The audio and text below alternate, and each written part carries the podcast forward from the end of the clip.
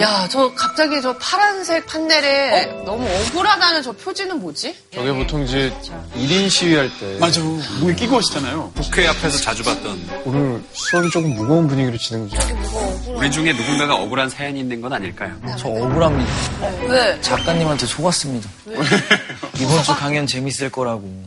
그건 아직 모르죠. 아니, 시작은 재밌을 아, 텐데. 매주 속고 있다. 매주! 이번 주 강연 대박.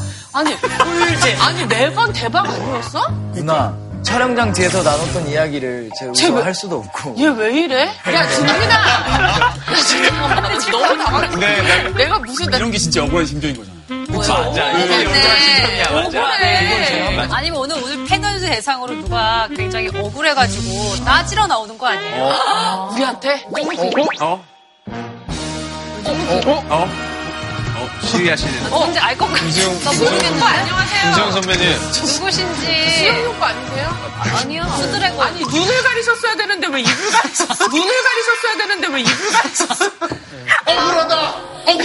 억울하다. 억울하다! 8억 사기 대출이 무죄라니 이게 말이 됩니까? 말도 안 돼.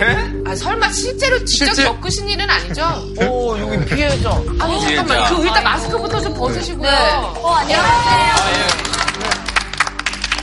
개그맨 김수영입니다. 네. 안녕하세요. 아니 지금 저기 피해 사례를 보니까 네. 8억 사기 대출을 맞으신 건데 어머나. 사기당하신 거예요, 진짜? 아, 최근 일은 아니고요. 2002년도, 예. 진영. 16년 전 일입니다. 와, 그 옛날에 8억이면 뭐 네. 어떤 빌라가 있는데 네. 제 앞으로 좀 해달라는 거예요. 명의를. 어, 그럼 그- 그냥 집이 주인되는 생기는 거죠. 거잖아요. 주인 되는 그렇죠. 이 이름으로 해서 대출을 받으면 금리가 싸니까 그것만 도와주면 3천만 원을 너에게 3천만 원을 너에게 수고비로 주겠다. 아. 이자고 뭐고 다 한다. 음. 너는 그냥 3천만 원 갖다가 잘 써라. 아, 어, 되게 달콤한 얘기다. 달콤하죠. 그리고 일단 뭐 집도 왠지 공짜로 생긴 맞아. 것 같고 그치. 느낌상 이 예- 이야기를 연예계 선배들에게 얘기를 했죠. 너 미쳤니? 그니까. 뭔가 이상하다. 하지 마라. 그래, 그래. 얼른 캐피탈 회사에 전화해서 어. 대출 안 받겠다고 해라. 그 대출도 김수영 씨 명의로 그러면 그렇죠. 받은 건가요? 역시 너무 흥미진진한데요? 그래서 이제 제가 아, 전화를 하죠. 아, 저는 대출 안 받습니다. 네네네. 아, 이거 사기 같습니다. 예, 예, 아, 그쪽에서 난리가 아, 났죠. 잠깐만, 네. 이게 좀 이상하다, 얘기가. 네. 근데 제 통장으로 들어오지가 않습니다. 아, 그게 말이 되나? 그 사람 통장으로? 그 사람들이 받아갑니다. 어떻게 팔아요. 그게 가는 거지? 다 이제 짜고 하는 아. 거예요. 아, 은행도 같이 하고. 아니, 그렇게 돼요? 아, 취득세도 꽤 많이 나왔어요. 천만 원대요. 게다가 매년 또 재산세까지. 8천만 원 그렇죠. 받겠다 하다 근데 3천만 원 그것도 내네. 안 내죠. 어, 대출이 10년 동안 상환인데 안 갚죠. 8억이 눈덩이처럼 불어나요. 신용도 아, 신용 등급도 떨어질 테고요. 사람들한테 얘기했더니 야, 네 앞으로 된 집 아니야? 네가 팔아버려 그럼. 그러니까요. 집을 팔면 되잖아요. 어, 그렇네. 예. 근데 근데 너무 음. 똑같은 사람 되는 거 아니야 그러면? 아, 그래도 어쩔 수 없어요. 아. 어, 옳지. 이자를 안 갚으니까. 너무 잘 알려주니까 아, 집이랑 팔아야지. 어, 네. 그래서 이제 부동산을 가죠. 이거 5억 5천입니다. 아니, 5억 5천이라뇨. 8억 대출이 나왔는데 12억이라 그러더라고요. 그러네. 5억 5천 원. 아유, 강하셨네. 그러니까 감정사와 대출이랑 다 짜고 하는 거죠. 말도 안 돼. 그래서 이제 그때부터 이제 고소를 시작을 했죠. 그럼 끝 아닌가요? 아니, 근데 고소를 했는데 무죄가 나온 거 아닙니까? 근데 이제 검찰에서 거짓말은 인정이 되나 사기죄가 성립이 안 돼서 무혐의로 불기소. 검찰이 너무 했네. 이게 무슨 왜냐하면 거짓말해서 사기친 거잖아요. 근데 제 인감을 몰래 훔쳤거나 그게 아니라 제가 썼잖아요. 자발적으로. 그치, 그치. 그러니까 대출금을 빼돌린 거는 민사로 해야지 형사적으로는 무혐의다.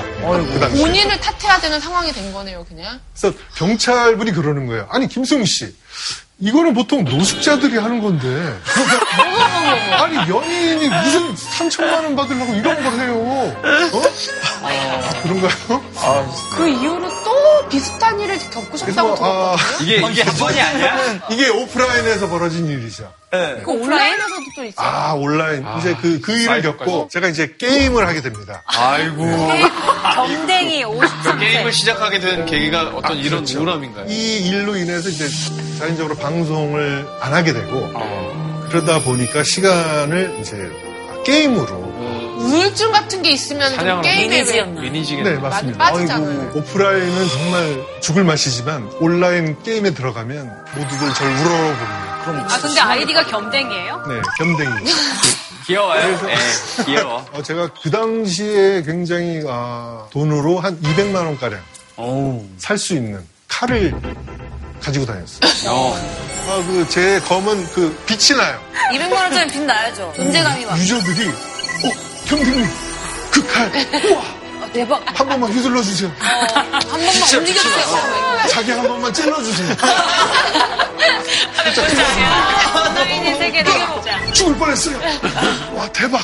거기서 무슨 사기를 당하신 거예요? 어, 맞아. 저를 따라다니는 친구가 있어요. 한 달을 수종자. 수종자. 추종자. 겸등님 오셨습니까? 같이 사냥 가시죠. 저 손 좀 봐.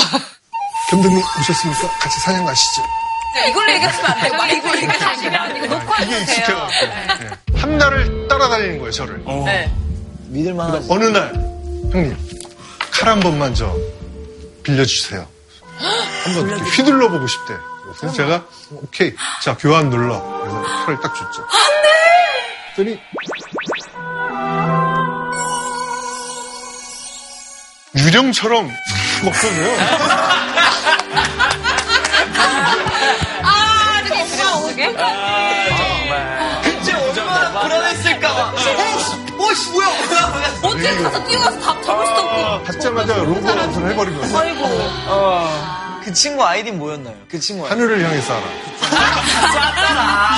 하늘에게 갔어. 빈말하고 쪽지 보내고 나중에는 이제 쌍욕하고 그래도 뭐 반응도 없고 그래서 이제 아, 근데 어쨌든 여기서 이제 그만둘 순 없잖아요. 그죠? NC 소프트에 전화합니다. 게임에 게임에 가해. 그 게임 게임에서- 만드는 회사에 아, 저는 개그맨 김수영입니다. 신분을 밝히고. 어, 겸댕이라고 안 하셨네요. 아, 그러신데요. 제 칼을 도난당했어요. 예? 무슨 말 하세요? 제 칼을 해킹 당했나요? 아니요. 제가 줬는데요. 예? 그러면 자기들이 회사에서 그 유저들의 그 관여를 할 수가 없다.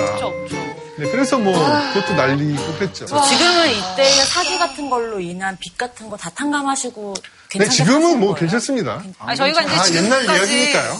구구절절 얘기를 좀 들어보니까 오늘 강연 아. 근데 원래 이렇게 주제가 뭔가- 길게 얘기할 게 아니었는데 아. 네. 엄청 사기랑 길었어요. 범죄에 대한 얘기를 말렸네요. 오늘 해주시는 건가요, 그러면? 사기꾼 잡는 법? 이런 거. 아, 제가 오늘 강연자가 아닙니다. 혹시 강연자가 강연자가 하늘을 향해 쏴라 아니야? 오늘 사기와 관련해서 네. 좋은 강연을 해줄 선생님을 모셔서 얘기를 들어보겠습니다. 네, 네. 선생님, 나오세요!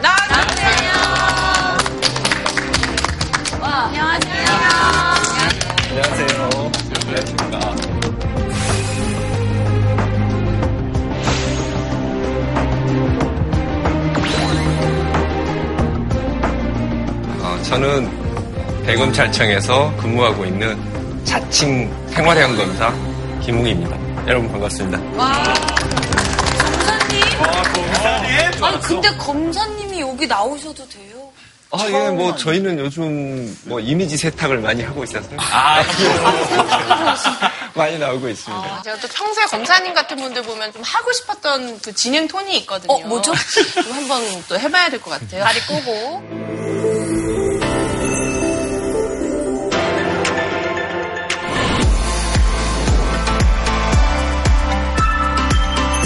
안녕하십니까. 차이나는 토론의 홍진경입니다. 오늘은 대검찰청의 김웅 검사를 모시고 검사와의 대화 시간 한번 가져보도록 오, 하겠습니다. 잘 어울린다, 언니. 안녕하십니까. 잘한다. 네, 오, 잘한다. 안녕하십니까. 언니 밤샘 토론 같아. 어쩐 일로 이렇게 차이나는 클래스를 방문하게 되셨어요?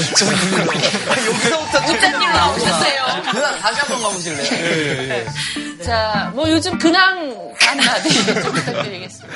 결혼은 하셨나요? 이러다 네, 그러니까 3인승까지 저는- 지키겠다. 예, 저는 쓰라린 자제분들은 딸 하나가 있고요.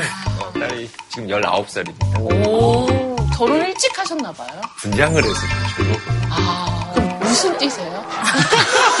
그게 아니라 밤샘 토론이었는데 갑자기 연애정보 프로그램으로 바뀌었어. 검사와의 인터뷰 여기서 마치도록 아, 하겠습니다. 아니 급하게 시작하면 급하게 맞춰요. 아니 근데 아까부터 우리 상준 오빠가 굉장히 우리 검사님 반가워하시더라고요. 네. 예전에 제가 봤는데 네, SNS 에 우리 검사님 책 읽은 거 이렇게 또 자랑 한번 어. 하셨잖아요.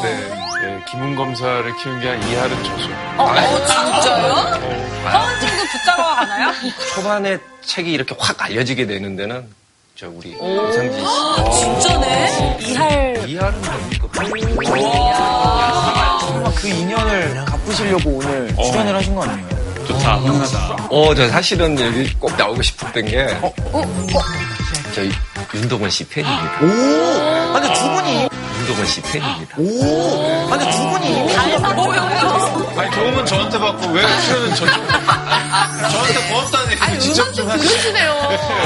네, 사실 그 저도 책을 보면서 굉장히 인상 깊었던 그 김은 검사님의 별명이 그 상명하복을 어기는 집요한 또라이 예, 불린다고. 본인을. 네, 근데 여러분이 지금 딱 보시면 알지만 저 되게 순하고 착한 편입니다. 네, 걱정돼요. 그래서 검사는 보통 원래 좀 약간 좀 날카로운 이미지를 상하잖아요. 강렬하고. 뭐 영화에서 보면 뭐 정우성 씨도, 뭐 곽도원 씨 이런 분들 떠오르는데 맞아.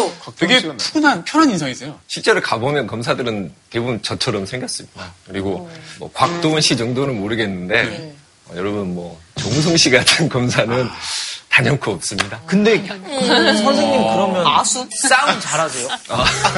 검사님들 보면은 막 나 이 검사야 이 하면서 갑자기 발로 팍 차고 막 다 난리치던 액션이도 다 죽이던 많이 가는 있잖아요. 아, 예, 뭐 어, 진짜? 저희는 사실 사무실에 앉아서 있고 저희가 제일 많이 사용하는 물품이 뭐냐면 고무 골무입니다. 고모 뭐야? 고무 골무. 골무야? 예, 그렇죠. 예. 저희는 거의 서류 작업 그리고 사람 만나서 조사하고 아니, 이런 그, 것입니다. 그게 사람 만나서 막 예. 취조하고 조사하면 되게 기가 세야 될 것 같거든요. 그러니까 지금 말씀 네. 투로 조사를 해서는 뭔가 좀 답이 안 나올 것 같거든요. 그러면 하늘을 향해 쏴라 못 잡습니다. 이봐요, 이봐요, 이봐요. 그럴 것 같아요. 어, 좀 여기까지는 하시죠, 여기까지는. 네. 아니, 말씀해보세요. 그런 이야기를 하죠. 뭐 앞뒤 말이 틀리시는데요. 뭐 이런 이야기를 하고 있고. 아니 그거는 완전 너무 자본주의. 겸손한 거 아니에요. 오히려 네. 물어보듯이 그 물어보시고. 사실 지금 검찰청에서 뭐 자백을 받아내도 법정에 가서 그런 적 없어요라고 이야기를 하면은 사실 의미가 없습니다. 그렇기 때문에 오히려 이 사람이 이야기하는 것에 논리적인 모순이 있다. 이걸 받아내는 게 더 좋고요. 그래서 저는 후배들이 구걸 수사의 달인이라고. 구걸. 그리고 또 우리 김수영 씨하고 비슷하게 또 사기도 좀 당해봤고. 선생님인데 사기 검사한테 사기치는 사람도 있어요? 하늘을 향해 쏴라 아닌가요?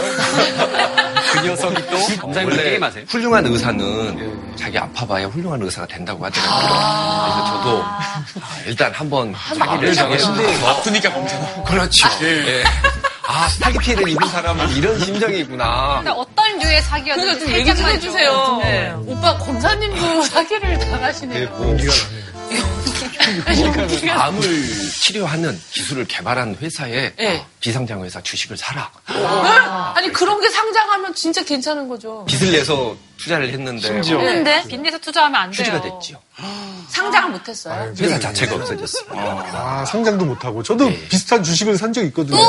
아니 제가 보니까 우리 경대리님은 그거 많이 보셨어요. 저는 그 에너지 주식이에요. 비상장으로요? 우리나라 석유가 안 나잖아요. 네, 예. 다시마에서 석유, 다시 말요 다시마. 다시마에서요? 다시마에서 조미료도 아니고 석유를 그럼 나 오늘 속이 먹었네? 대박 아니에요? 얘기 들어보면. 아니, 진짜. 다시마에서 가능하면 대박이지. 쥐어 싸서 기름이 나오면 그걸로 자동차에 넣어서 자동차에 자동차를 움직일 수 있는 아, 다시마 차를 타고 아, 다니네. 저도 그 일생이 저러셨어요. 사기, 였어요 검사님, 예. 어, 저, 제 의견은 아니고요. 네. 이 사회적 분위기에 대해서 먼저 좀 말씀을 드리자면, 요즘 사회적 분위기가 이제 검사나 검찰들을 좀 비꼬는 이렇게 풍자하는 게 굉장히 많아요. 네. 뭐, 이- 제 의견은 아닙니다. 네. 뭐, 떡검, 많이 들었습니다. 예, 뭐 개검, 뭐 예. 스폰서 검사, 뭐 이런 굉장히 부정적인 이미지가 검찰에 굉장히 많은데,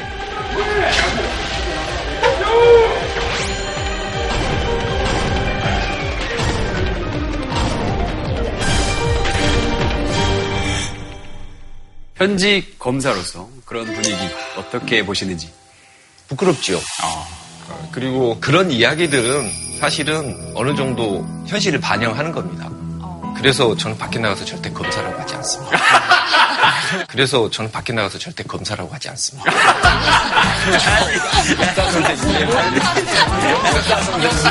세기사 선생님 뭐 이렇게 너무 열심히 하세요. 아니, 그럼 굉장히 억울한 사연으로 오늘 오셨는데, 검사님 앞에 모시고 그런 억울함을 좀 풀어주실 수가 있을 것 같아요. 네, 오늘 뭐 정의의 사도가 되어주실 거죠? 아니요. 아니요.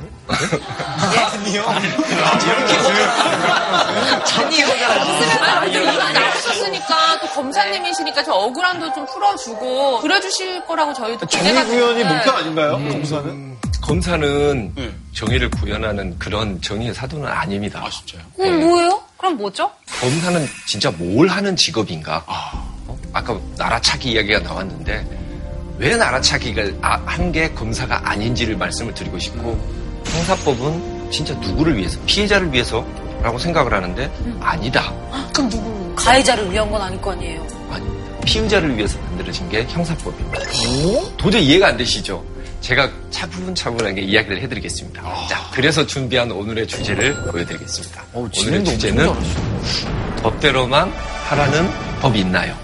아, 그럼 법대로 하지 그럼 말라는 어, 법대로 하지 말씀이신 건가요? 그럼 뭘로 해요? 아니 검사님이 법대로 하지 말라고 지금 얘기하러 나오신 선생님 건 아닐 거 어. 이러시면 아니에요. 안 돼요. 어. 여러분 생각하실 때 법은 뭐 되게 공정하고 음. 가장 완벽한 그런 분쟁 해결 방법이라고 생각하시죠? 아니요, 네. 그건 아니라고 배웠어요. 그렇지 완벽한 건 아니에요. 아닙니다. 최고의 수단 아닌가요? 우리가 분쟁이 생겼을 때 그 분쟁을 해결하는 여러 가지 수단이 있어요. 뭐 예전에는 막 싸워서도 해결을 했고 서로 만나서 합의를 할 수도 있는 것이고 누가 중재를 해줄 수도 있는 것이고 그 여러 가지 도구 중에서 단 하나일 뿐입니다. 그리고 그 중에서도 단점이 되게 많은 방법이에요. 그뿐만 아니라 가장 마지막에 또 사용돼야 될 그런 도구입니다. 그래서 오늘은 법의 정말 민낯 그리고 왜 형사법은 그렇게 만들어졌는지에 대해서 한번 설명을 지금 드릴게요. 짧게 말씀하셨는데도 네, 아 법이 다가 아니구나라는 게 확 와닿아요. 어, 그렇습니다. 네. 아, 제가 이렇게 강의를 잘할 줄 몰랐습니다. 자, 그러면 네. 어, 박수로 본격적인 강연 부탁드리겠습니다. 일단 시작하기 전에 퀴즈를 한번 내볼게요. 네. 우리나라 범죄 중에서 가장 많이 일어나는 범죄가 뭔지 아세요? 알겠다. 네. 도둑, 절도, 성범죄. 사기. 어. 오늘 주제는 이게 네. 사기지. 아니요, 사기, 그런가? 사기는 아니, 아니고. 저희 현장에도 두 분 계시잖아요. 그러게. 확률이 너무 높다. 그러면 결론이 답이 진짜 뭐예요? 일단은 전 세계적으로 봤었을 때는 절도가 맞습니다. 아, 또 절도도. 전 세계에서 특히 사유재산제라는 게 만들어진 이후에 절도가 무조건 1위입니다. 우리나라는 절도율이 좀 많이 낮지 않나요? 음, 우리나라도 한 20만 건 정도 발생을 합니다. 근데 어, 우리나라만 유일하게 절도를 뛰어넘어서 사기가 1위가 됐습니다. 아, 네, 한 세 집 걸로 한, 한 집은 사기당한 경험이 다 있는 거 누군 같아요. 안 들어봤어도 사기당했다는 얘기 되게 많이 들어요. 맞아 우리 맞아. 아빠는 사기당했다가 그 사람이 다시 와가지고 정신 차렸다 그래가지고 또 사기당해가지고. 한번 있는 게 아니네. 아니, 근데 유독 뭐 대한민국에서 사기가 많은 이유가 뭐라고 생각하세요? 사기가 우리나라에서 보통 한 몇 건 정도 일어나는지 아세요? 1년에? 1년에. 절도가 20만 건이 사실 30만. 저는 크게 40하고 불러봅니다. 40만. 25? 25. 보통 24에서 26만 건 사이를 왔다 갔다 하고 있어요. 이게 진짜 어느 정도 양이냐면 우리나라 형법 범죄 전체의 4분의 1입니다. 그리고 전체 범죄, 예를 들면 뭐 교통사고, 음주운전 이런 거 다 합쳐서 그 중에서도 12.5%가 사기 사건이라는 거예요. 그 얼마나 피눈물을 흘리면서 그렇죠. 통곡하는 아. 사람들이 많다는 얘기겠어요. 우리 겸댕이님 같은 신분이 2분마다 한 분씩 생기는 거예요. 아, 너무 억울한 사람 많네. 우리나라는 범죄율이 되게 낮은 나라예요. 생각하고 달리.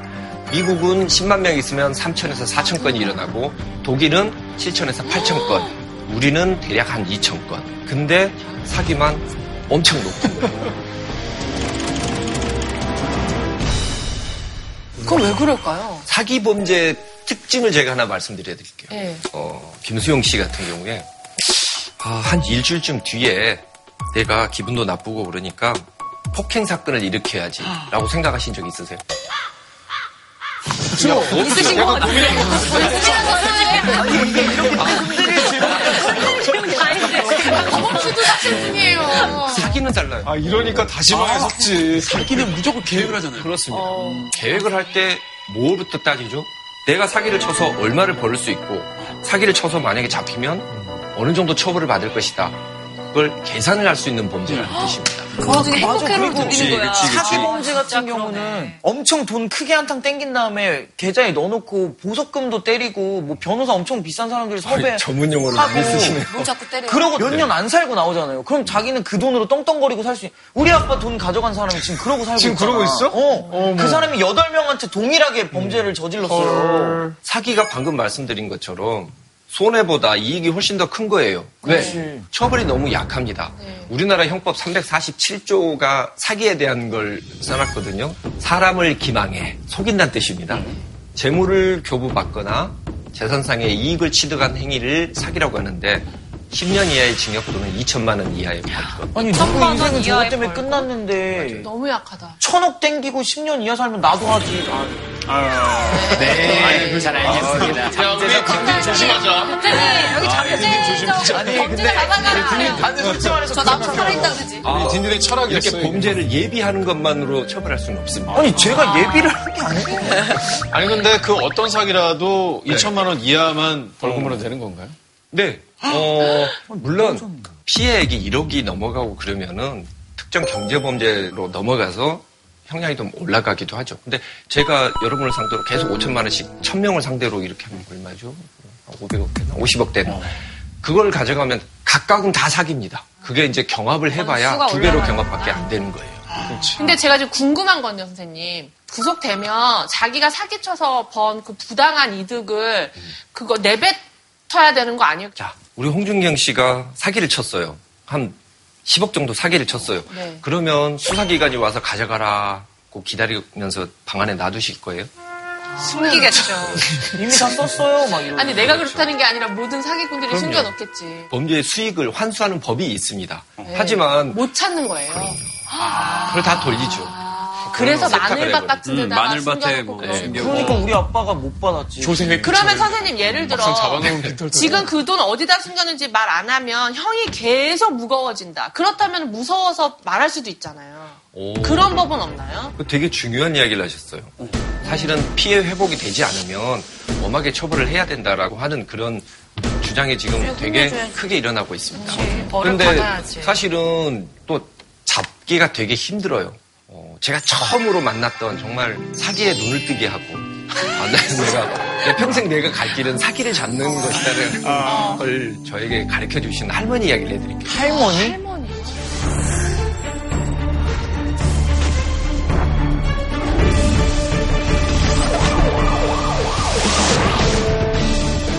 저분이 어, 처음, 처음 뵀는데 정말 너무 인상이 좋으세요.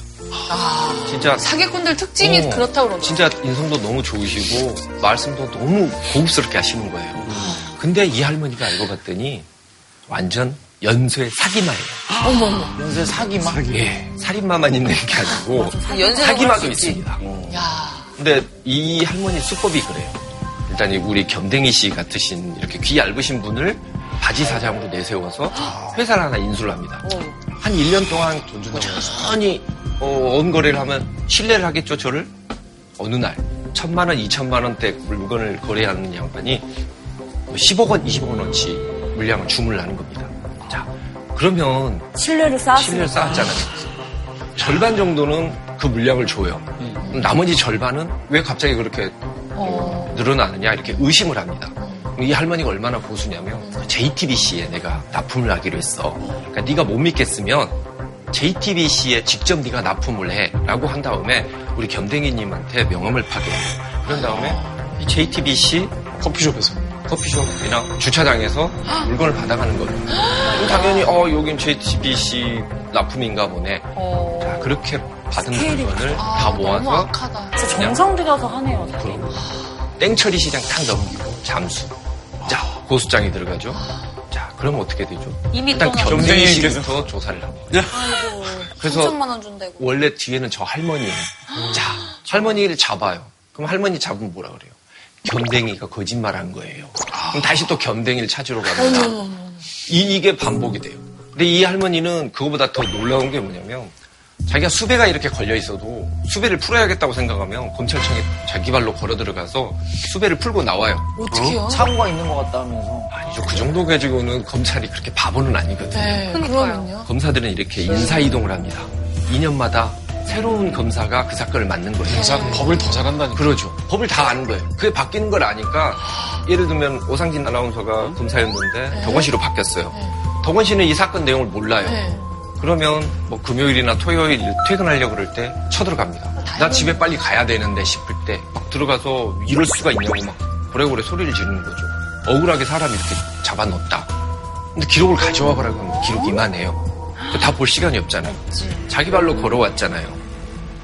그러니까 할머니 저희가 수배를 해제해 드릴 테니까 월요일 날 다시 나오세요.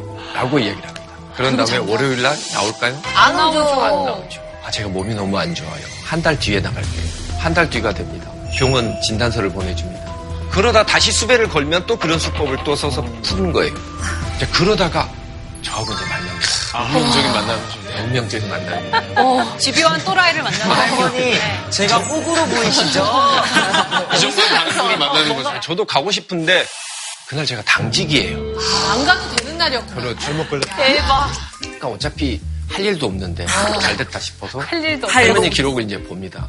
막 보고 있는데 좀 보다 보니까 황당해요. 근데 이 할머니가 보통 분이 아닙니다. 그 정도도 계산 안 하고 오는 분 아니에요. 어. 막 갑자기 아 자기 심근 경색이 온다고 막 이러면서 갑자기 할머니가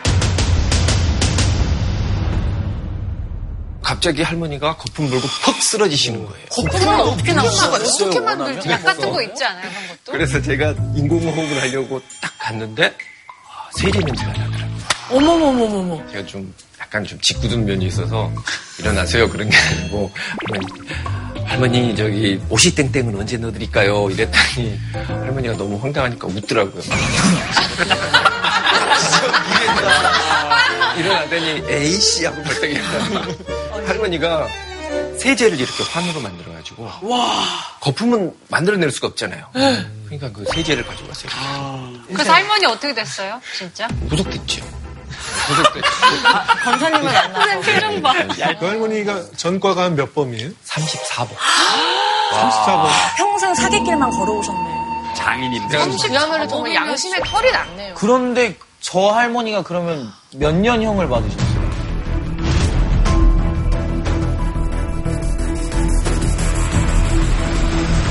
미국에서는 막 사기치면은 막 네. 100년 이렇게 떨어져요. 어, 맞아요. 근데 사기마 할머니 네.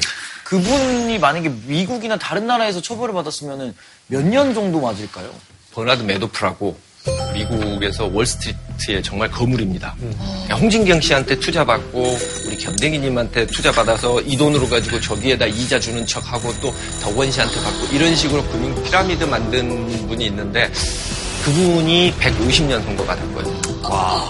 그리고 중국 같은 경우에는 7,500만 원 정도 보이스피싱 했던 사기범에 대해서 셀 것 같아요. 12년. 7,500인 12년입니다. 또 두바이에서 얼마 전에 또 금융 피라미드 사건에 대해서 517년이 나왔습니다. 그, 517년. 중간에 나오는 일은 없나요? 그냥 중에 보면 가석방 없는 아, 예. 그냥 죽으라는 음. 거지. 뭐. 그분 같은 경우에는 연상군 때 들어갔으면 오늘 나오는 음. 거죠. 어. 근데 대신에 한국은 뭐 대략적으로 얼마에 뭐 얼마 정도 어, 사나요? 한 50억 사기 치면 5년 뭐 이 정도 나와 있어요. 싼데? 연봉 10억이에요? 그렇죠. 50억에 연봉 10억이에요. 그 그러니까 50억을 사기 당한 사람은 정말 삶이 얼마나 파괴됐겠어요. 사기죄를 오년. 너무 가볍게 생각하면 안 될 것 같아요. 문제가 맞아요. 큰데요. 맞아. 그러니까 제가 왜 사기마라고 이야기를 하냐면 그 사람이 앞으로 살아가면서 그 사기의 그 피해를 다시 회복하는 게 거의 불가능합니다. 맞아요. 네. 근데 문제는 그 사람들이 점점 많아지면 뭐냐면 이 사람들은 공동체에 대해서 적대적일 수밖에 없거든요. 그러니까 이거는 사회 전체적으로 봤을 때도 되게 위험한 겁니다. 두 번째 사기 특징은 뭐냐면 아까는 이익이 더 많으니까 사기를 친다 그랬죠. 두 번째는 우리나라는 사기치기 쉽습니다. 왜요? 한 가지 제가 설명을 해드릴게요. 고급 아파트하고 서민 아파트가 있요 어디가 돈이 더 많죠? 고급 아파트. 고급, 아파트가 돈이 더 많죠. 절도는 어디가 더 많이 서민 일어납니까? 섬이 나빠. 서민 아파트. 보안이 취약하니까. 그렇죠. 우리나라 지금 서울시에 있는 약 한 450개 동이 있는데 그 중에서 주로 이제 좀 소득이 낮은 한 110개 정도에서 전체 서울시 범죄의 70%가 발생합니다. 뭐. 어머. 그러니까 범죄는 뭐냐면 치기 쉬우면 발생하는 거예요. 아. 사기도 마찬가지입니다. 우리나라 사람들은 기가 얇나요? 조용히 있다니까. 잘 사기 지연 이런 거 되게 한국 중요하게 사람들은 생각하잖아. 또. 참 안 믿는 게 아니고 너무 잘 믿어요. 음, 아니, 너무 잘 솔직히 치고. 말해서 돈만 좀, 야, 이게 대박이래 하면 일단 솔깃하잖아요. 김정 선배님 정말 오늘 강의가 굉장히 뼈를 때리는 강의가 아, 그럼요. 그리고 한 번 당한 사람은 또 당하는 거예요. 왜냐? 번전 생각이 나는 거예요. 안해요. 어, 만회를 하고 싶은 거예요. 그렇기 때문에 어, 사기를 한 번 또 쳐본 사람들은 야 이게 되게 쉽구나라고 생각을 합니다. 그래서 우리나라 사기꾼 특징이 뭐냐? 우리나라 사기꾼의 재범률, 그러니까 사기를 치고 뭐 폭행을 하든지 절도를 하든지, 즉 법을 어길 확률이 75.9%예요. 근데 사실 사기죄 자체가 입증하기가 엄청 힘들잖아요. 맞습니다. 사기죄 같은 경우에 사실은 기소가 된다는 거죠. 죄가 인정되니까 아. 재판을 받자라고 하는 기소율이 한 25% 정도밖에 안 됩니다. 아, 얼마 안 되네. 우리 경대인이 하기가 어려워. 형 여기도 불기지. 이제 여기 이제 그 75%에 들어가시는 아. 거죠. 근데 사기가 이게 정말 입증이 어렵다라는 걸 막 자꾸 이야기를 하면 네가 검사니까 네한테 유리하게 이렇게 이야기를 하죠. 그러니까 왜 입증이 어려운지에 대해서 설명을 드릴게요. 최근 사건 하나를 예를 좀 들어보겠습니다. 네, 네. 우리 강지영 아나운서께서 아, 좀 네. 소개를 좀 해주시죠. 아, 나 이거 알아. 네, 수제 디저트 전문점으로 유명한 한 업체가 대형마트 제품을 유기농 수제 디저트로 속여서 두 배 이상 가격으로 판매하다 덜미가 잡혔습니다. 쿠키뿐 아니라 롤케이크도 시중 제품을 되팔았다는 의혹이 제기되자 결국에는 잘못을 시인하고 사과했는데요. 현재 모 쿠키 측은 해점 의사를 밝힌 상태입니다. 미미 쿠키. 내가 모 쿠키라 이건 바로 미리 쿠키 하면 못하니. 우리가 아, 뭐 쿠키라고 하면 안 돼. 김진 씨 이거 사기라고 생각하세요? 누가 봐도 사기인데 네. 사실 어쨌든 우리가 산 거니까. 근데 너무 이게 아, 이게 어떻게 속은 거라는 속이는 거죠, 이게. 정보를 속아서 산 산 거잖아요. 거잖아. 이게 일단 그나마 뭐 투표를 이거 한번 보니까. 해볼까요? 네, 아, 예, 그 좋습니다. 어. 사기는 사기인데 아. 자, 하나, 둘, 셋. 이 사기가 아니면 뭐가 사기야? 건강이 나쁜 사람이 사기 맞습니다. 진짜요? 이건 사기예요. 사기인 건 왜냐? 확실해요. 아까 기망이라고 그랬죠. 속인 건 뭐냐면 이 상품이 유기농 상품일 것이라고 생각해서 샀기 때문에 직접 만든 그쵸. 유기농이 아니면 사지 않았을 거고 돈을 보내지 않았을 그래 거예요. 비싸도 샀던 이유는 그렇죠. 유기농이랑 네. 김재욱 씨는 왜 안 누르시는지 궁금해요. 저는 사기가 아니라고 생각했죠.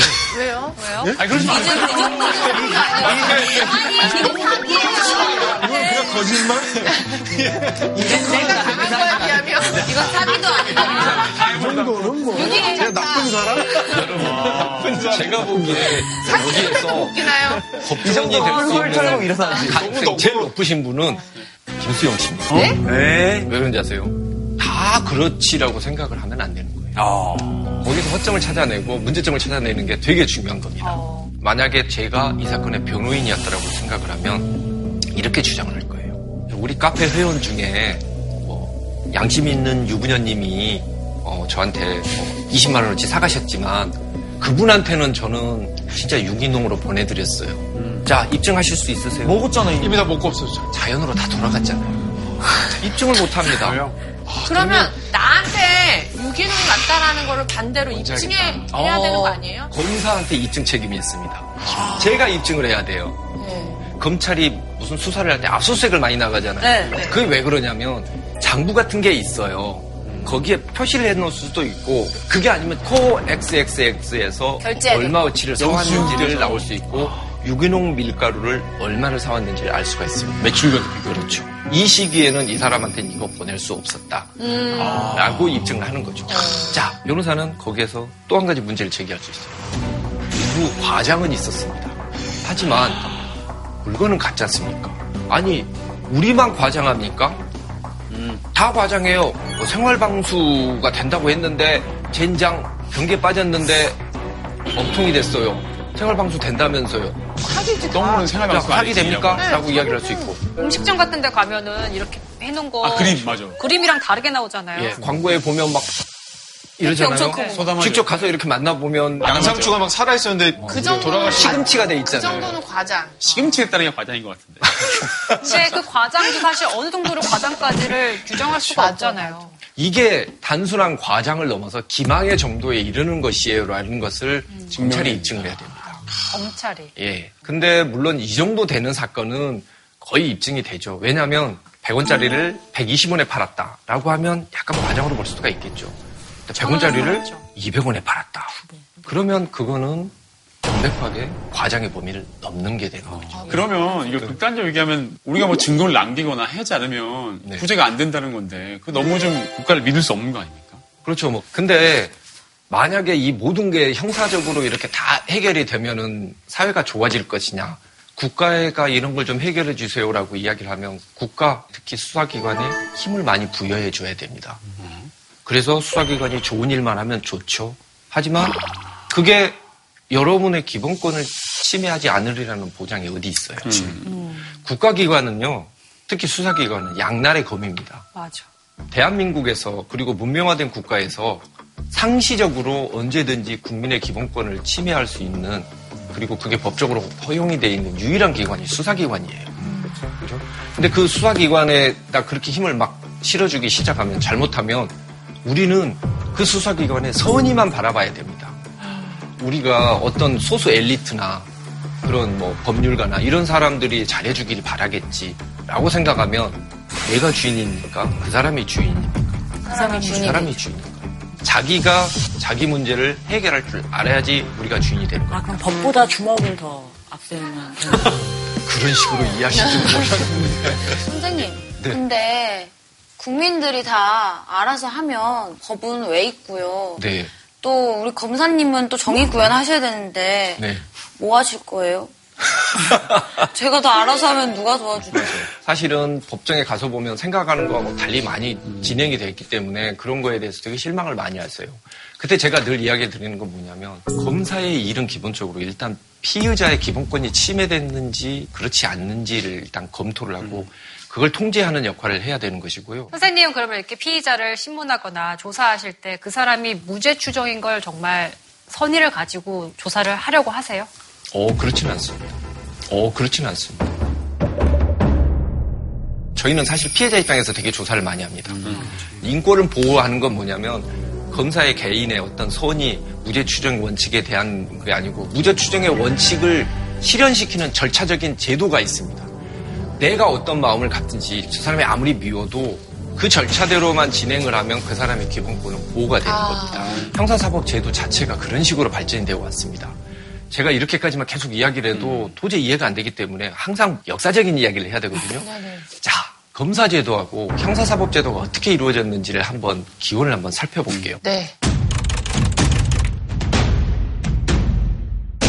예전에도 공동체 사회를 만들어 놓기 시작하면서부터 갈등이라는 것은 어쩔 수 없이 발생을 했습니다. 그걸 이제 법에 어떻게 해결을 하자라고 나온 게 첫 번째 나와 있는 게 하무라비 법전입니다. 이해는 이 알지, 알지. 예, 그렇죠. 탈리오 법칙입니다.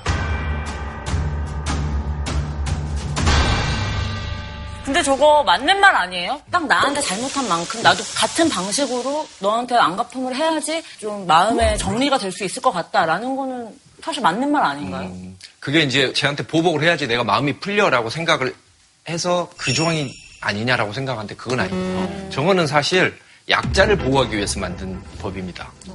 저 시대는 약육 강식의 시대예요. 예를 들어서 우리 홍진경 씨가 훨씬 더 힘이 세잖아요. 딘딘 씨가 실수로 이렇게 해서 어디 하나 다치게 한 거예요. 실수로 일부러가 아니라. 기분 나쁘네. 일부러일 수도 있죠. 아, 일부러일 수도 있고요. 어. 네, 그랬을 때 너 잘 걸렸어. 너 평소에 너 깐죽거리는 거 싫었어. 이러면서 반쯤 죽일 수도 있잖아. 그죠? 탄력 법칙은 그러면 안 된다는 거야. 그만큼만 해라. 그렇죠. 더 네가 할까 봐. 당한 것만큼만 아. 하고 닭을 하나 훔쳐갔는데 그 집에 막 세간살이 다 빼올 수가 있잖아. 맞아. 그러지 말라는 게 저게 하무라비 법전 탄력의 원칙입니다. 약간 가이드라인을 제시해 준 거네요. 그렇죠. 그렇습니다. 자, 천년을 뛰어 넘어갈게요. BC 399년도에 보면은 그리스 시대 때 소크라테스의 재판은 여러분은 다 아시죠? 저기 재판은 어떤 식으로 하냐면 거기 있는 시민들 한 500여 명이 몰려가서 듣고 있고 고발을 했던 사람이 나와서 얘는 이랬고 쟤는 저랬고 그러면 소크라테스가 나와서 그건 아니고 뭐 이런 식으로 서로 변론을 하고 주장을 합니다. 그걸 다 듣고 나서 추첨을 해서 유죄. 자, 유죄는 한 30표 차이로 유죄가 나옵니다.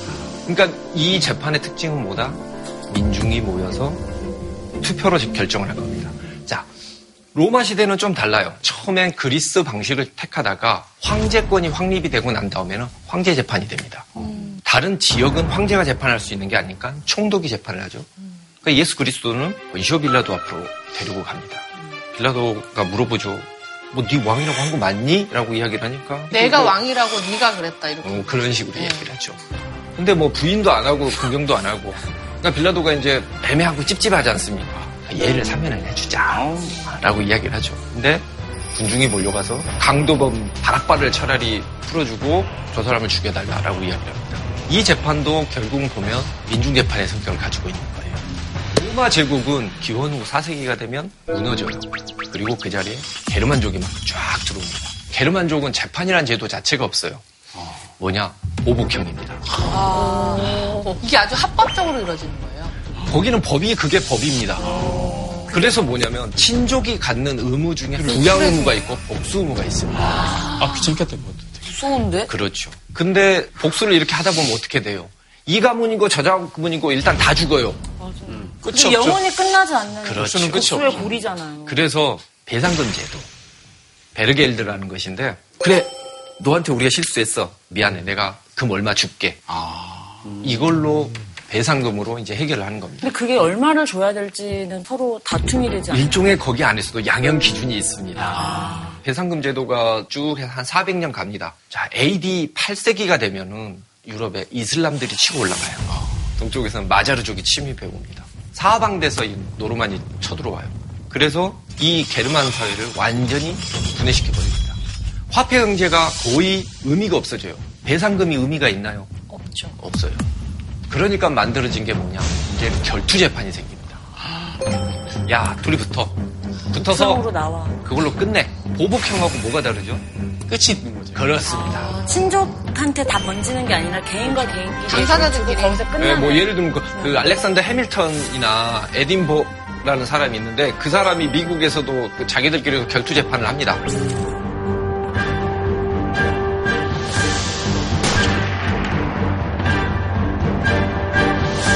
아, 실제로 서부 영화에서도 그렇죠.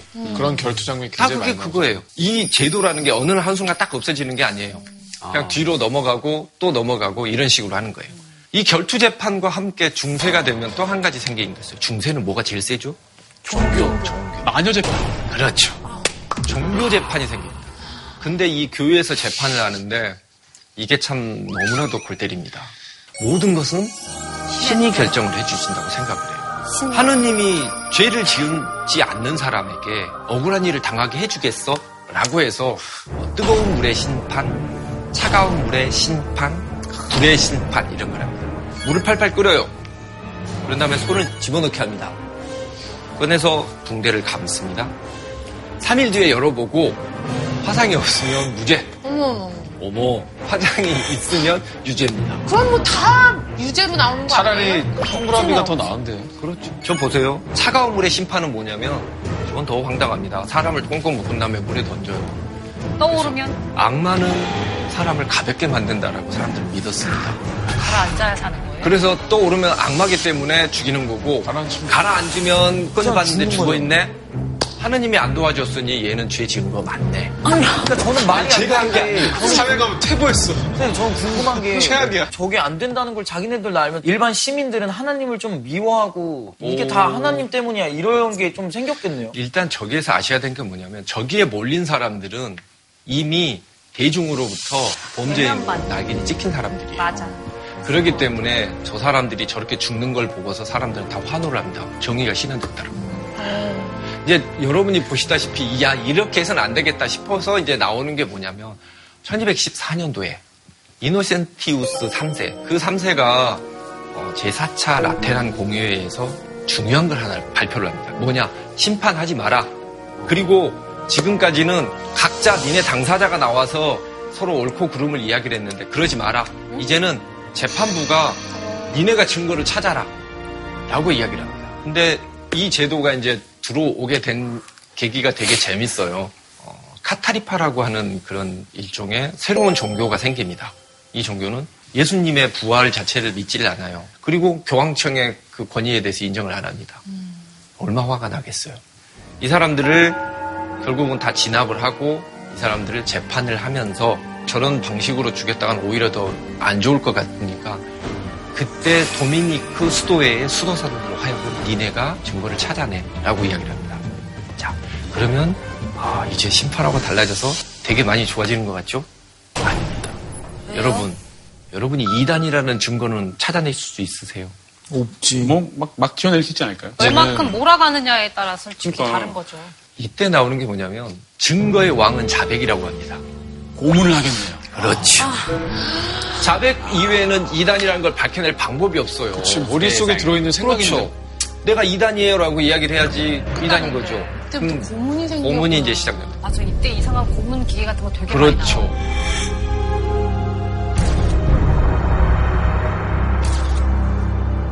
진짜 근데 좀 약간 변태 같아요. 그런 거 보면 어떻게 그런 걸 생각해서 사람을 고문할 생각을 하는지.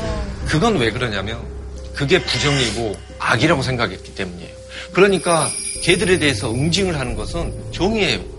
그렇기 때문에 수단과 방법을 안 가려도 되는 그 거예요. 마귀가 씌인 사람. 그렇죠.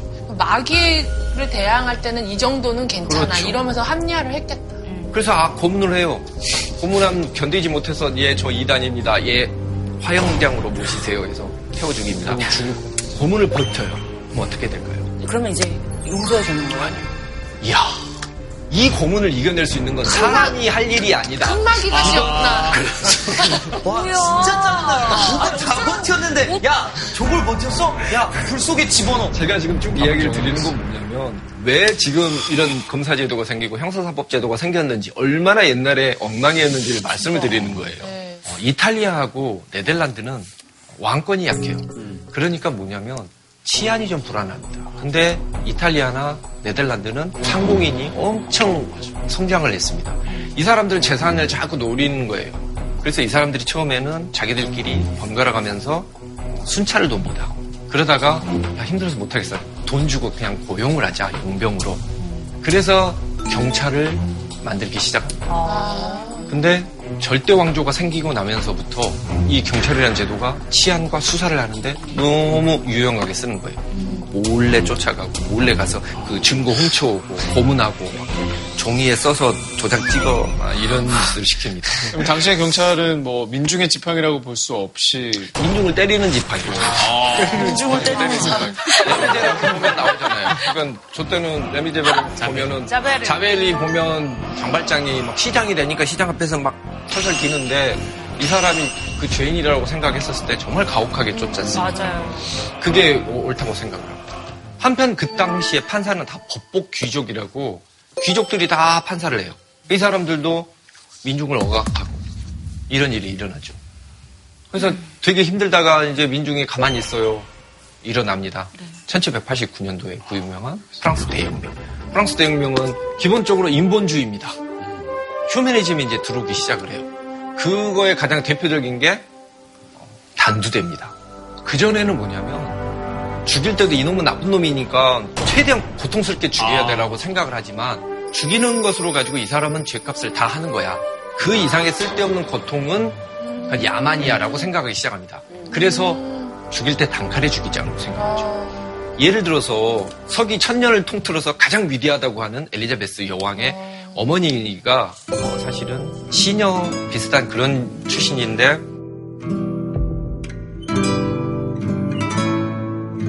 원래 그런 남자들은 다 실증을 내잖아요. 실증을 내서 쫓아내려고 하면서 이제 간통죄를 뒤집어 씌워서 죽입니다. 앰블리는 자기 딸의 왕위 계승권을 유지시키기 위해서 그냥 인정을 하고 나 죽겠다라고 이야기를 하죠. 근데 마지막으로 딱 한 가지 부탁을 한 게 있어요. 그게 뭐냐면 우리 딸을 잘 키워줘 뭐 어째가 아니고 나 죽일 때 프랑스에서 칼잡이 불러서 그 우리 딸이 망나니 같은 거죠. 걔한테 죽이게 좀 해줘라고 이야기를 합니다. 왜? 그전에는 도끼로 죽였는데 도끼가 날이 안 들어요. 어우, 너무 잔인하죠. 음. 그게 단두대가 한 번에 잘 안 잘렸다고 하더라고요. 그래서 단 두 대잖아. 그래서 단 두 대잖아.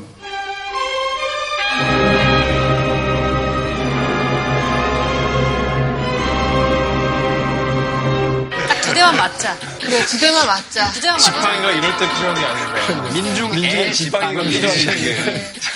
그래서 이런 인본주의가 들어오면서 형사사법제도도 이제 확 바뀝니다. 민중의 편에서 민중을 대변을 해주고 또 법에 대해서 알고 있는 그런 사람들을 만들자 해서 복잡하게 해서 만들어낸 게 바로 어, 검사제도입니다. 인권 침해가 있는지 없는지 통제를 하고 법원이 가지고 있었던 권한 자체를 견제하는 역할을 하라는 거죠. 그래서 국민을 보호하라 이제 이런 식에서 이제 만들어진 겁니다. 저희가 모두 정의의 사도로 알고 있었지만 사실은 억울하게 고문당하고 그렇죠. 막 잔인하게 이제 형벌을 당하는 사람을 위해 만들어진 그렇죠. 직업이네요. 네, 그러면서 프랑스 혁명 이후에 검사 제도가 도입이 된 거면 네. 최근이네요. 그렇죠. 1801년. 어, 네. 그게 프로이센으로 넘어가서 프로이센에서 되게 성공적으로 검사제도가 만들어집니다.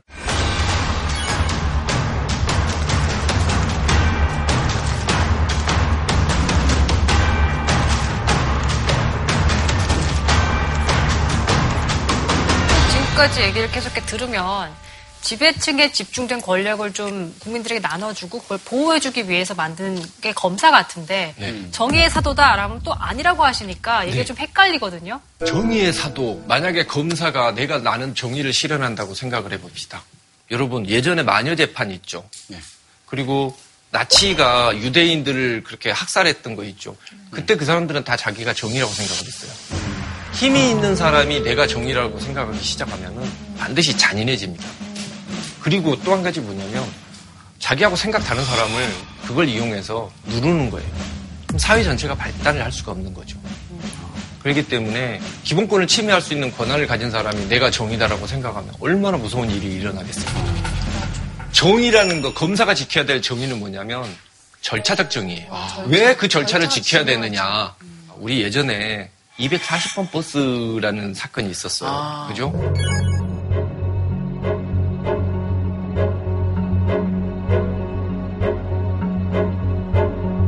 세무자 사건이라는 게 있었어요. 네.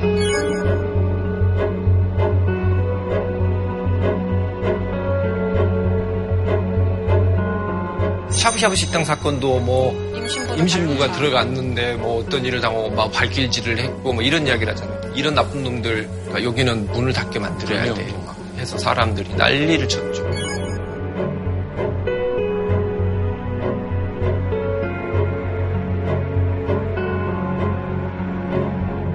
자, 이럴 때 진짜 나쁜 일이 있으면 뭐 바로 때려잡고 이랬으면은 좋겠다고 생각하시잖아요. 시원하게 느끼죠. 아무래도. 그렇죠. 그게 번졌어요. 예전에 있었던 마녀 재판 저런 심판 이런 거 있잖아요.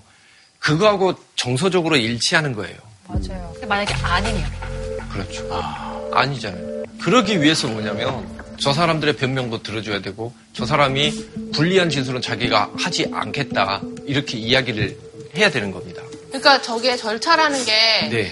이제 제가 피해를 입은 입장에서는 너무 느리고 너무 속 터지는 그런 건데 피해자라고 의심받는 상황에서 너무 고마운 거네요. 그렇죠. 그러니까 절차상 정의를 왜 지켜야 되냐면 검사도 거기에 휘둘립니다. 우리도 나쁜 놈이라고 생각하니까. 그리고 대중이 그 엄청난 그런 분노가 있어요. 그 두 개가 결합하게 되면은 없는 일도 만들어낼 수 있어요. 절차상 정의를 지키게 되면은 검사 개인의 분노, 대중의 부- 분노로부터도 저기 있는 저기 버스 기사 아저씨, 저 아빠, 저 식당 주인 이런 사람을 보호를 해줄 수가 있는 겁니다.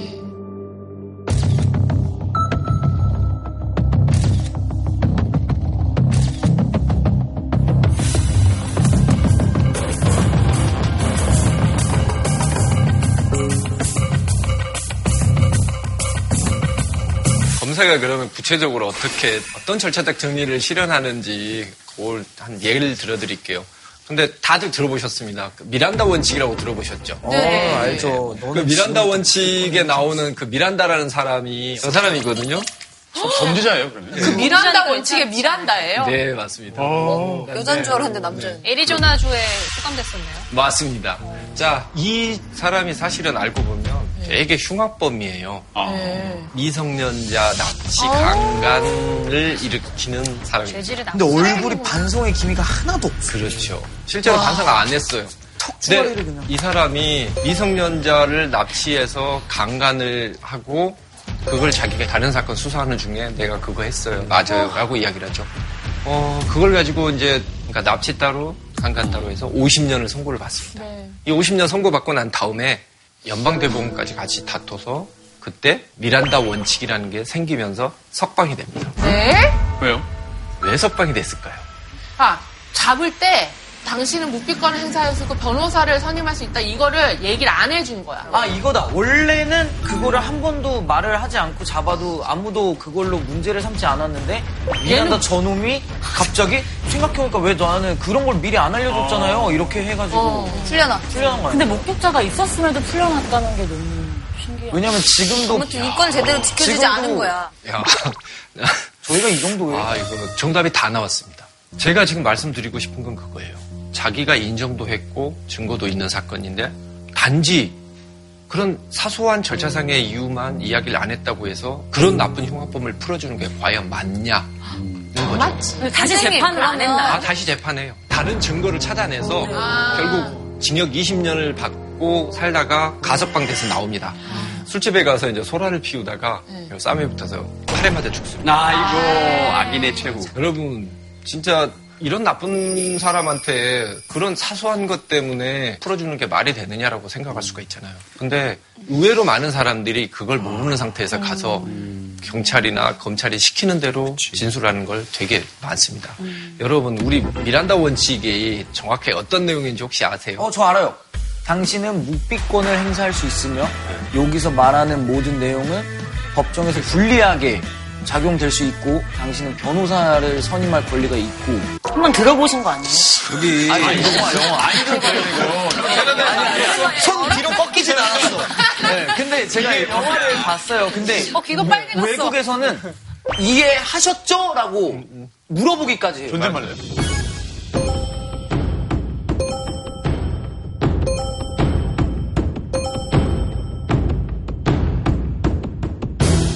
근데 아무튼 미란다가 잡힐 때 좀 나대는 바람에 그래도 많은 그 억울한 사람들이 좀 구제가 됐네요. 미란다 원칙. 그러니까 어떤 사회의 기본적인 그 인권의 강도라는 것은 법조인들은 그런 이야기를 많이 해요. 쇠사슬 하고 같다고.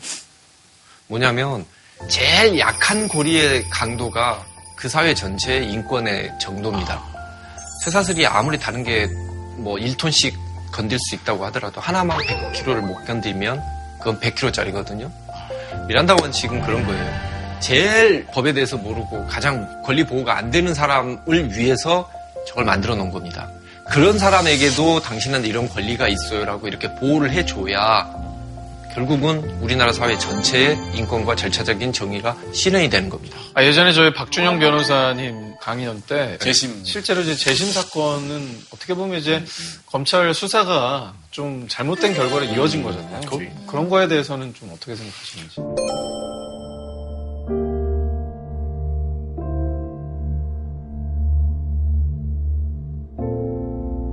사실상 어, 우리가 그런 절차적 정의를 제대로 지켰느냐라는 부분에 있었을 때는 저희가 반성할 점이 너무 많은 거예요.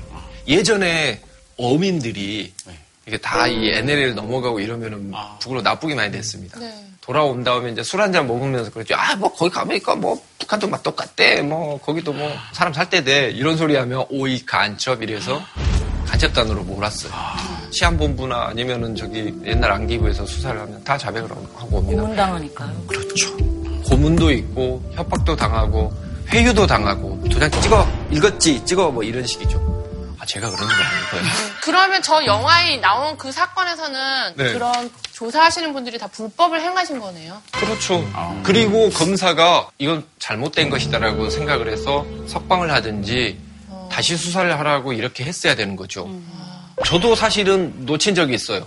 왜냐하면 옛날에 지방에서 근무를 했는데 이제 홍삼 판매를 합니다. 홍삼. 네. 시골 집마다 들어가서 방문 판매죠. 홍삼 사세요. 사람이 없잖아요. 시골은 다 농사 지으러 가시니까. 그러면 이제 하나씩 들고 나누는 거예요. 물건들. 그다 잡혔어요. 20 몇 건 다 인정을 했다 그러고 저 앞에서도 뭐 다 했습니다. 기소를 했어요. 법원에서 일부 무죄가 났습니다. 이 사람이 절도를 했다고 하는 날 이 사람 보니까 딴 데가 있어요. 그래서 불렀죠. 왜그 그, 아, 당신이 안 한 걸 했다고 했느냐 그랬더니 경찰관이 이거 너 똑바로 이 이야기 안 하면 검사님한테 이야기해서 혼낸다 그래가지고 하나 더 붙으나 마나 뭐 그게 그거라고 생각을 했습니다. 그래서 아니 그럼 왜 내 앞에서는 그 이야기 안, 해- 안 하냐 그랬더니 아니 검사나 경찰이나 그게 그건데요 이러더라고요. 그래서 그때 우리가 뭔가 되게 잘못하고 있구나. 그 사람 입장으로 봤었을 때는 자기를 보호해주고 자기 권리를 지켜줄 사람으로 생각을 안 한 거예요. 나가서도 그럴 수 있어. 그러니까 이 강의가 지금 굉장히 귀하게 느껴지는데요. 네, 비슷한 상황이 돼도 검사님은 왜 제 권리를 보호해주려고 하지 않으시죠? 그러니까 라고 범죄를 얘기할 수 있을 것 같아요. 범죄를 저지르시겠다. 저지르는 아니, 억울한 상황이 됐을 때. 억울하게 조사를 억울하게 받으실 때. 조사를 할 때. 근데 이제 저희 이제 부끄러운 이야기를 했지만은 그 옆에는 또 검찰이 그 절차적 정리를 잘 지킨 사건이 저거예요. 1987년 1월 14일 날 그 남영 분실이라는 데서 박종철 열사가 그 고문을 당해서 죽죠. 여기 물고문 당하다가 치안본부장이 나와서 그 유명한 말을 하죠. 어, 그러니까 억하고 죽었다. 그때 서울지검 지금 중앙지검입니다. 이거는 이상하다. 그리고 여러 가지 정황으로 봤었을 때 단순 심장마비는 아닌 것 같다. 그 최환 그 그때 어, 부장검사가 어, 부검 지시를 하죠. 또 그때 당시에 부검이를 하신 분들도 정말 진짜 자기 목숨 걸고 진실을 밝혀주신 거죠.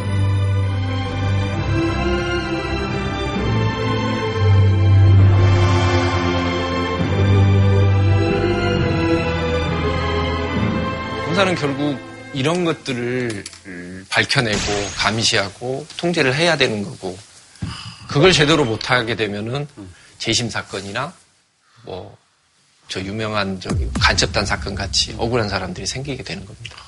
검사 제도가 뭐 지금까지 강의를 들으니 네. 정말 억울한 피의자 또는 희생자가 나오지 않기 위한 또 좋은 제도라는 생각이 드는데요. 네, 뭐 이런 것들이 잘 구현되려면 과거에 또 어두운 역사가 잘 청산이 되고 국민의 신뢰를 회복하기 위한 검찰의 노력도 굉장히 많이 필요할 것 같다라는 생각이 드네요.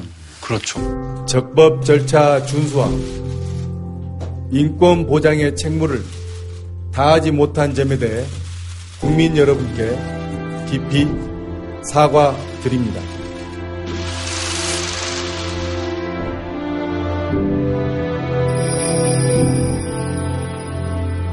근데 그 피의자 외에 저 같은 그 피해자들은 어디에 의지를 해야 되나? 아, 맞네. 들으러 오시게 이거 이한 이주 하늘 향이 쌓아 잡으려고 왔는데 지금 선생님이 계속 그분만 변호를 해주시니까 네. 피의자 정말 인권만 우리가 너무 치중했던 것 같아요. 사이다는 없나요? 피해자는 어, 사이다는 없어요. 아, 네? 세상에 그걸 바라시고 그러실 거면은 결국은 아까 말했듯이 주인이 못 되는 겁니다. 아. 주제가 지금 뭐였죠? 법대로만 하라는 법이 있나요?거든요. 어떤 문제가 생겼었을 때 가장 중요한 건 일단 예방을 하는 겁니다. 아. 그런 상황이 안 되게 만들어야 되고요. 두 번째로는 분쟁을 해결하는 데는 여러 가지 제도가 있다라는 거. 그러면 우리 지금 이 상황에서 김수영 씨 같은 피해자는 어떻게 해야 될 것인가? 그거는 김수영 씨 같은 피해자는 어떻게 해야 될 것인가? 아. 그거는 다음번에 저 같은 그 피해자들은 어디에 의지를 해야 되나? 부동산 듣기부 등본 이런 거 확인을 해보셨나요? 네, 등본을 봤죠, 처음. 이 빌라가 그 정도 가격이 나가는지 확인해보셨어요? 아니요.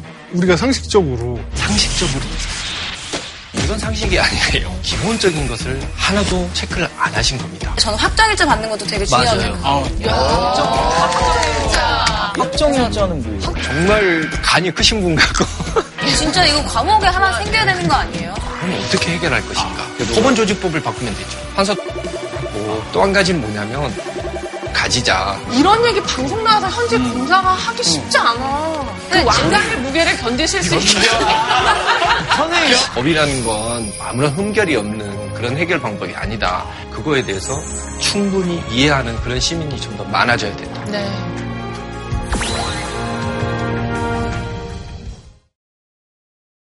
JTBC